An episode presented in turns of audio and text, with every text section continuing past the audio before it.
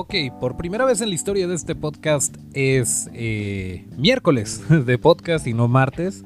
Bienvenidos nuevamente a Torfex Studio, el podcast, el lugar donde hablamos de series, cine y demás entretenimiento desde la perspectiva de los efectos especiales de maquillaje.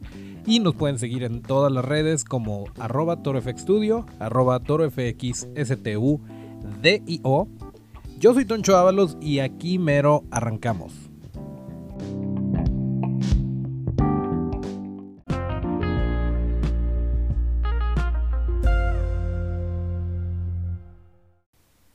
Bueno, pues ya salió la nota de que en el año 2020 se va a estrenar Dune o Dunas.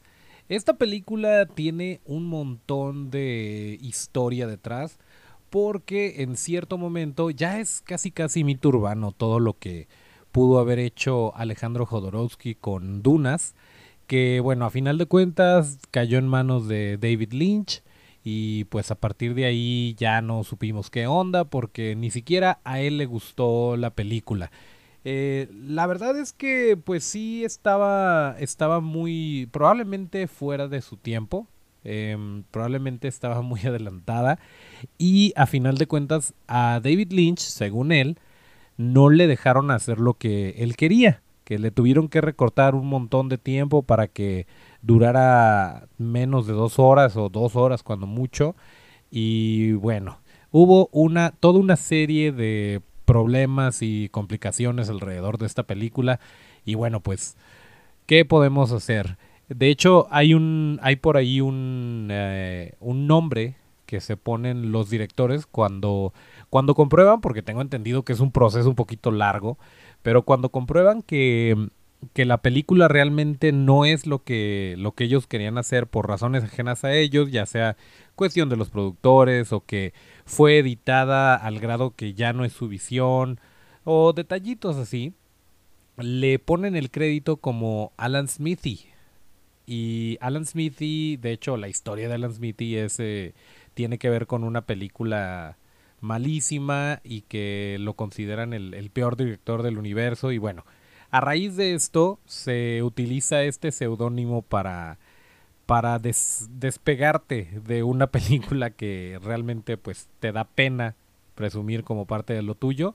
Sin embargo, eh, pues sí tuvo muchas cosas muy interesantes, incluso muchas personas eh, le atribuyen la estética de películas como Alien o como Star Wars, eh, la primerita, el episodio 4, a, estas imágenes o a estos conceptos que se mostraban en la versión de Dunas de 1984. Y curiosamente, eh, Dan O'Bannon estaba, estaba trabajando en este proyecto y cayó en una depresión y le fue muy mal. Y cuando regresa, escribe Alien. Entonces, bueno, por un lado, sí estuvo muy bien. Por otro lado, H.R. Giger, eh, que sí trabajó con, con David Lynch, eh, si no saben quién es Hans Rupert Giger, es el que diseñó a los xenomorfos y a los eh, chestbursters y facehuggers y todos estos, todas las criaturas y toda la estética, el space jockey, incluso las paredes estas que tenían como huesos dentro de la nave. Todo eso es eh, producto de la cabeza del señor H.R. Giger, que ya, ya se murió hace algunos años, pero dejó un gran legado. De hecho, si tienen oportunidad, perdón, si tienen oportunidad, chequen el Necronomicon, que es un, libro que escribió Giger, eh, que bueno, no lo escribió, son un montón de imágenes, de ilustraciones de ese señor, buenísimas.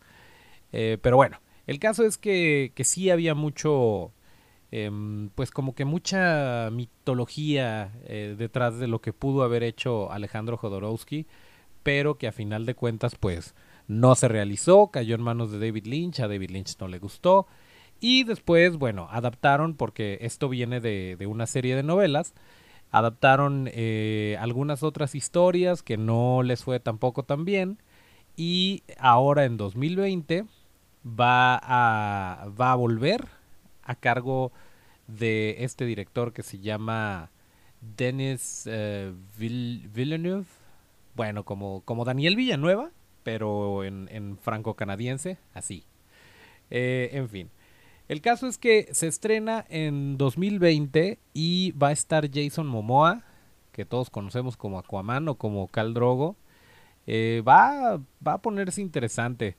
Lo único que sabemos hasta el momento es que el 20 de noviembre de 2020, aunque ya ven que luego les cambian las fechas, pero si todo sale de acuerdo a lo planeado, el 20 de noviembre de 2020 se va a estrenar esta película. Está por ahí Josh Brolin, está Oscar Isaac, eh, que a quien conocemos como ay, Poe Dameron. Eh, va a estar Javier Bardem, Stellan Skarsgård, o sea, está bastante bien cargado el cast, pero bueno, eh, no, no sabemos gran cosa, pero es una buena noticia que, que, se vaya a rehacer. La historia vale muchísimo la pena, pero pues no, no ha tenido, no les han hecho justicia hasta el momento. Y se supone que se planea que sea una trilogía, que, que se cuente la historia con todo respeto y, con toda fidelidad a la obra original eh, y por lo tanto no, no se van a apresurar a cortar pedazos o a, a tratar de resolverlo todo en una sola película. Al menos ese es el plan hasta el momento. Y la producción va a correr a cargo de Legendary. Así que pues viene, viene bien el equipo. Vamos a confiar en que salga muy bien esta película. Y si tienen oportunidad y quieren hacer enojar a David Lynch o a Alan Smithy, chequen el chequen la película de, de Dunas de 1984 para que se den una idea más o menos de por dónde iba a ir y no fue. Y de hecho por ahí también hay una versión extendida de, de esta película. Pero bueno, pues eh, si tienen oportunidad consíganla y me dicen qué, les pareció. Pero pues esa es la, la noticia en cuanto a cine.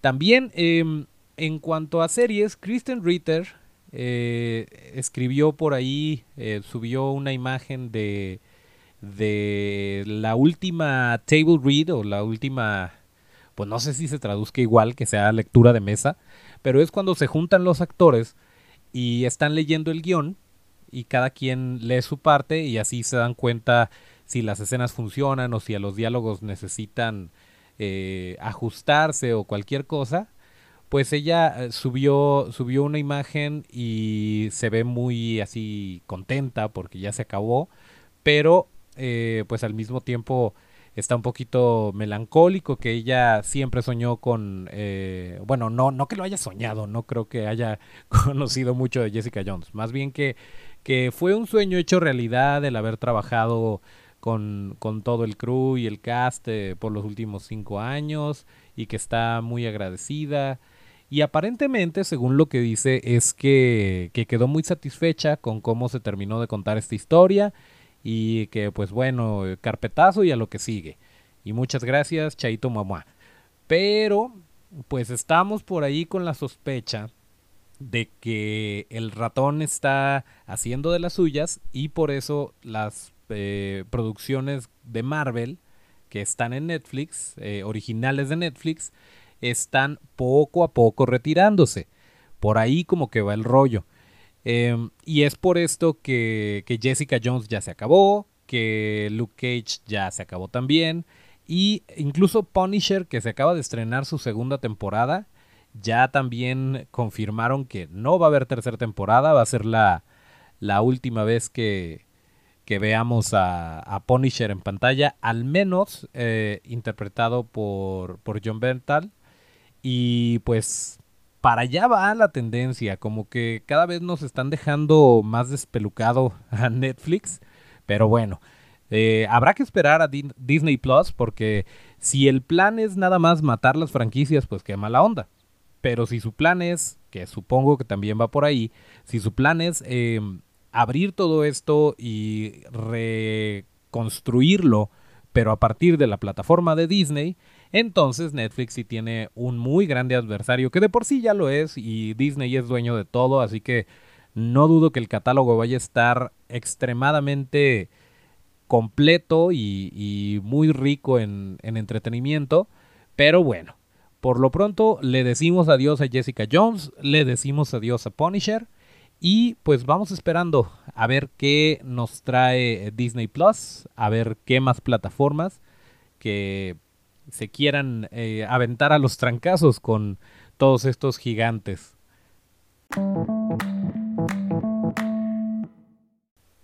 Por cierto, siguiendo por la línea de las noticias, ¿se acuerdan que la semana pasada hablábamos de El Señor de los Anillos que iba a estar en, en Amazon en forma de serie y que no nos quieren decir nada al respecto, pero que parece que va a ser su carta fuerte?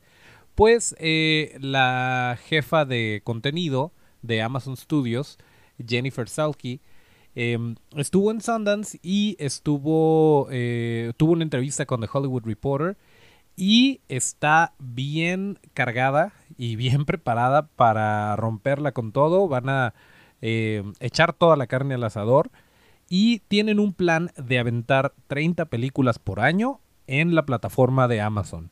Se gastaron la moderada cantidad de 47 millones de dólares por 5 películas en total.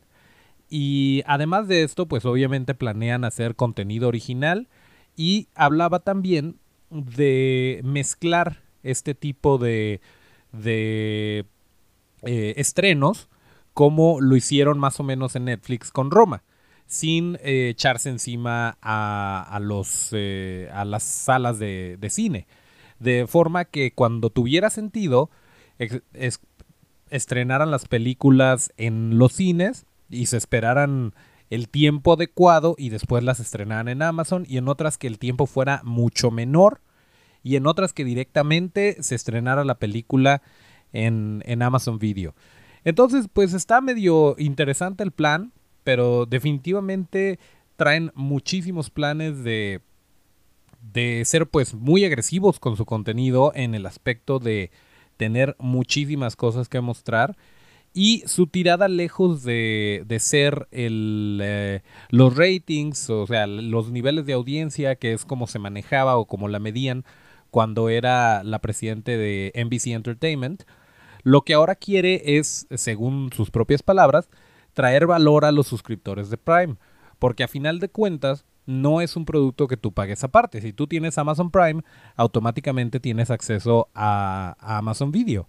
Por lo tanto, pues va de la mano, ¿no? Entonces eh, tienen un número de usuarios por ahí considerable, aunque definitivamente quien lleva en este momento la delantera es Netflix, pero creo que con todo esto que van a hacer y con todas estas películas que se van a estrenar y todos estos trabajos eh, con directores importantes que se van a estar estrenando en Amazon, pues viene muy interesante y está muy padre la carrera porque a final de cuentas los ganadores somos nosotros cuando nos están mostrando todos estos eh, proyectos y pues el espectador tiene la última palabra, ¿no?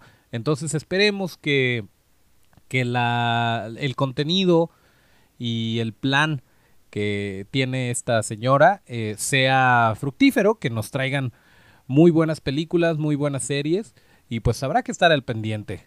Tengan por seguro que por aquí lo vamos a estar comentando y vamos a estarles diciendo qué es lo que vale la pena y qué no. Si ustedes no son parte de, Amazon, si, si no tienen Prime, igual pueden echarse una vuelta. Les decía que la interfaz no es muy amigable, pero eh, si tienen curiosidad, pueden sacar una versión de prueba y por 30 días les dan la oportunidad de checar el contenido y ya después pues se cancela, ¿no? En fin, el caso es que ahí está el plan de, de Amazon y otra notita que, que, me parece muy interesante es, em, pues Steven Spielberg definitivamente, perdón, definitivamente es uno de nuestros santos patronos, el señor Steven Spielberg, y tiene un plan que de hecho ya, ya se realizó el 18 de febrero, o sea, este lunes, eh, hizo a su mamá, que ya se murió, una superestrella.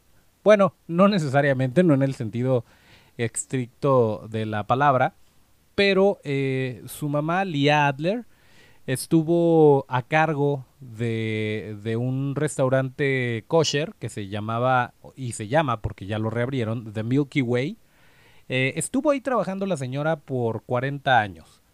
Ella murió en 2017, había cumplido 97 años y ahora tenía el plan de que este lunes se reabriera el restaurante y en una esquina de este lugar va a estar eh, corriendo en, eh, en loop, así repitiéndose, un video de cuatro minutos donde aparecen todas las facetas de, esta señora de, de Leah Adler, en donde está bailando, está eh, jugando por ahí, este, echando relajo en, en la cocina del restaurante. Em, y, está em, pues mostrando cada aspecto de ella según, según Nancy Spielberg, su hermana, que dice que, que bueno, es, es como un homenaje a su mamá, pero al mismo tiempo eh, pues es parte como que ya de la escenografía de, de ese lugar y estoy seguro que mucha gente va a estar eh, pues va a visitar el lugar por el por la curiosidad de conocer a la mamá de Steven Spielberg y bueno, incluso la, el, el, video tiene, tiene un fondo que es una pieza musical eh, tocada en piano por ella misma, por la señora que grabó el papá de Steven Spielberg. Entonces, pues sí, no tiene mucho que ver con las próximas grandes producciones de Steven Spielberg. Ya habíamos hablado un poquito de, de Alita Battle Angel. Pero pues es un dato interesante que trae entre manos el señor y pues un bonito homenaje para su mamá. Oigan, y los Oscar ya están a la vuelta de la esquina prácticamente. Este domingo 24 de febrero vamos seguramente a felicitar a nuestro paisano Alfonso Cuarón por muchos, muchos premios que seguramente se va a llevar. Quién sabe si las 10 nominaciones de Roma se las lleve, pero definitivamente no va a pasar desapercibido y vamos a estar siguiéndolos muy de cerca. Pero yo les comentaba Em, que los nominados para mejor maquillaje, si nos enfocamos nada más en los prostéticos, pues a lo mejor se nos viene a la mente Vice o Stan and Ollie o incluso Bohemian Rhapsody. Pero desafortunadamente nosotros no hacemos las reglas y acuérdense que también se basan en peinado porque la categoría es Makeup and Hairstyling, entonces te, embarca todo. Em, te embarca todo, te abarca todo. en fin, el caso es que acaban de pasar los BAFTA el 10 de febrero y los nominados fueron eh, Mark Collier y Jan Sewell por Bohemian Rhapsody, eh, The Favorite o La Favorita eh, de Nadia Stacy, que fue la que estuvo a cargo, Mary Queen of Scots, que también les había dicho que era muy probable que ganara, con Jenny Shearcore y luego Mark Collier otra vez, Jeremy Woodhead y Josh Weston estuvieron nominados por Stan and Ollie. Y para Vice estuvieron nominados Kate Biscoe, Greg Gannon, eh, Patricia DeHaney y Chris Gallagher. Y pues ganó la favorita, ganó Nadia Stacy en esta categoría de maquillaje y peinado. Muy bien merecido, la verdad.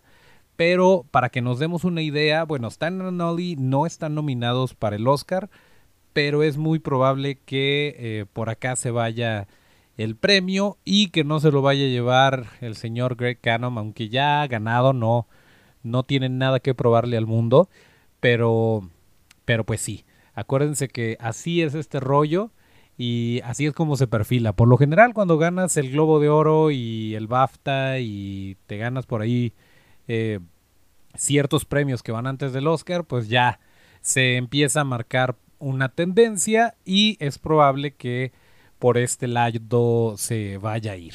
Pero bueno, estaremos muy pendientes este domingo y obviamente el martes sin falta nos vamos a escuchar y vamos a estar hablando de los resultados. Eh, por cierto, en cuanto a series, ya les había dicho, ah, nos habíamos llevado de tarea este fin de semana ver Kingdom. Y déjenme decirles que está muy interesante la serie. ¿eh? Yo había visto, eh, lo poquito que había visto, pues sí, era, era una especie de zombie oriental, que no es el, el normal que nosotros conocemos en producciones como The Walking Dead y cosas así. Eh, pero además de esto, la serie sí se clava muchísimo por el lado de eh, del poder y de estas situaciones de, de época, de los reinados y todo esto. Entonces, no necesariamente se trata de, ay, estamos corriendo todos de los zombies. Sí tiene una trama muy interesante y un diseño de producción que en cuanto, en cuanto ves esos templos y esos paisajes y el vestuario, todas estas ambientaciones, te das cuenta de por qué cada capítulo costó aproximadamente 1.7 millones de dólares. y la verdad, pues está, está muy bien. Eh, todavía no la termino. Son seis episodios, la verdad está muy cortita. Los episodios sí son largos, duran aproximadamente una hora. Pero pues échense la vuelta. Si, si no le saca de onda, de repente, pues obviamente esta producción de Corea del Sur eh, se grabó en su idioma original y después se dobló al inglés. Entonces, si la ponen con subtítulos, pues lo van a leer en español, pero están hablando en inglés, pero los labios se están moviendo en coreano. Entonces, eso es medio raro, pero el doblaje está bien hecho. La verdad es que las actuaciones están bastante pasables, no, no como para que te vaya a desconectar completamente. Está bien hecho. Y pues sí, hay zombies, hay gore, pero no, es, no lo es todo. Va más allá esta serie. Si les gustan este tipo de, de producciones como de época y de este tipo de luchas de poder y todo aquello, y además les gustan los zombies y las peleas con espadas, pues realmente Está muy padre y, déjenme decirles que está muy bien aterrizada. Cuando digo peleas con espadas no me refiero a estas películas viejitas de Kung Fu, que también son una joya, pero no se va por ese lado. Eh, estamos hablando de que eran raras las eh, armas de fuego y eh, por la cultura y todo eso, pues lo más honorable era un duelo de espadas y entonces se va más por este lado. Eh, pero bueno, pues ahí está, Kingdom en Netflix, para que le echen un ojo y me platiquen cómo, cómo les pareció esta serie. Y antes de continuar, me gustaría hacer una disculpa pública. Hemos estado teniendo un montón de eh, complicaciones técnicas y logísticas que nos impidieron subir el podcast el día de ayer y pues esperemos que esto no vuelva a suceder, pero bueno, aquí estamos y la ventaja es que en dos días más nos vuelven a escuchar porque vamos a estar de nuevo el viernes, ese sí, perfectamente a tiempo, tanto en cualquier podcatcher que prefieran como en YouTube, ya ven que subimos el video y también lo pueden, bueno, el audio con una imagen y también lo pueden escuchar por ahí. Eh, quiero agradecer también públicamente a nuestros amigos Mike Aguirre y Mariano Olmedo. Tuvimos la fortuna este fin de semana de ir a una celebración de su boda, porque ya se habían casado, pero esa fue como que la celebración con, con los cuates y estuvo muy padre y aparte pues un saludote porque ellos son fieles escuchas de este podcast y ya no lo pudieron escuchar eh, la mañana del miércoles como normalmente lo hacen, o la mañana del lunes supongo, porque lo escuchan yendo al trabajo. Pero bueno, un saludote y un abrazo para ellos, nos la pasamos muy bien, ahí estuvimos con la primera dama, con Nelly, y este, pues sí, se puso muy padre. Y en cuanto a futuros planes para este podcast, déjenme decirles que estamos amarrando gente muy interesante, muy picuda, que vamos a tener por acá de invitados. Ya se irán enterando porque primero hay que amarrar las fechas y coordinar todo este rollo, que se grabe bonito. Ya ven que la entrevista que tuvimos con el mudo tenía por ahí unas bronquillas de audio, pero de cierta forma se oye padre porque pues se nota que es una entrevista.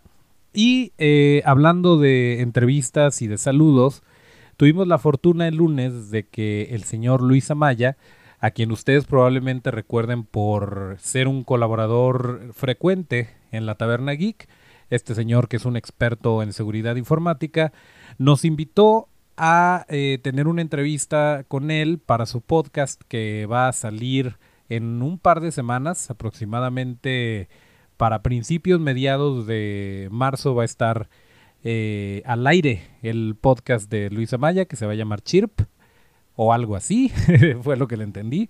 Pero bueno, ahí estuvimos platicando de toro y se puso padre el cotorreo. Y seguramente cuando salga les vamos a estar compartiendo por aquí. Eh, también otra cosa bien padre es que ya estamos por fin, al parecer, al menos en este momento de grabación, ya estamos en Evox. Mm, antes estábamos teniendo ciertos problemitas para que nuestros episodios aparecieran por ahí, pero ya nos pueden escuchar en Evox, nos pueden escuchar en, obviamente en iTunes, en Spotify, en cualquier podcatcher que ustedes prefieran, además de el videíto que estamos subiendo a YouTube. Pero pues ebooks es una plataforma muy importante y estábamos teniendo problemas técnicos. Ya no más, ya están hasta el momento los 12 episodios ahí y esperemos que este, el número 13, tampoco sea la excepción para que nos estemos escuchando por allá. Y pues hasta aquí este pequeño paréntesis de, de saludos. Eh, sí, no les, no les puedo platicar gran cosa de lo que viene, pero sí se va a poner muy padre, así que estén pendientes de todas las redes para que vean de qué se trata y si ustedes tienen alguna idea o alguna sugerencia, alguien que les gustaría que invitáramos y que estuviéramos platicando por aquí, por ahí de repente yo creo que sí va a haber crossovers con otros podcasts hermanos, pero por lo pronto si tienen alguna idea, alguna inquietud que quieran que estemos colaborando por acá, pues con mucho gusto la tomaremos en cuenta y vamos a hacer lo posible porque suceda.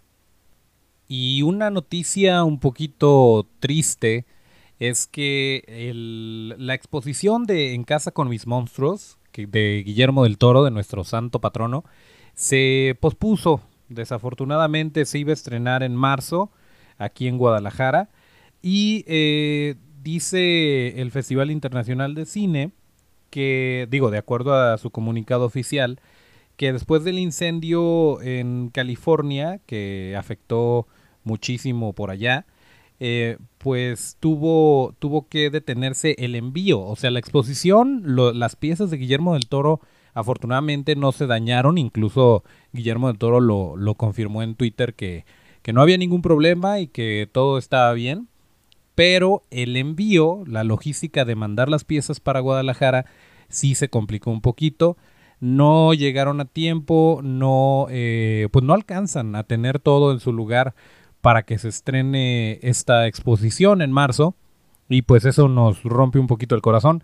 Pero se supone, se supone que todo sigue en marcha y que el plan ahí está y que se va a exponer aquí primero y después se lo llevan a Ciudad de México en 2020 según los planes oficiales, pero bueno, eh, hubiera estado muy padre durante el Festival Internacional de Cine que se hiciera algo por ahí, incluso eh, no se los dije yo, pero teníamos un par de planes por ahí que, bueno, por el momento no están cancelados, solamente están pospuestos y vamos a esperar que solucionen estos problemas de logística pronto. Ya ven cómo a todo el mundo le pasa.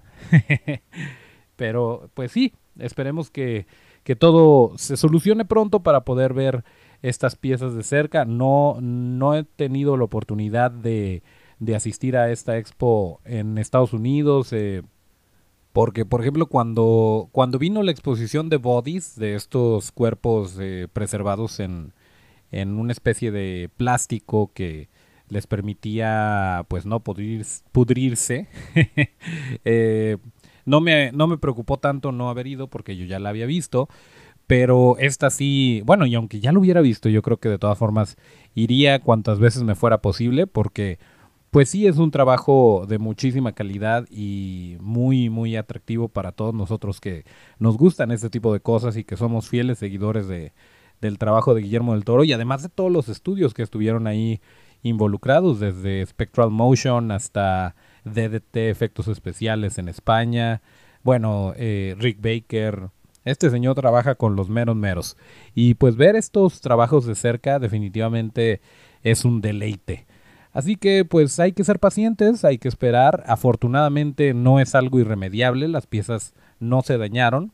Así que sí debemos de tener oportunidad de verla en los próximos, pues no sé si semanas o meses. Pero de igual manera les vamos a estar comentando por aquí todos los pormenores de esta exposición.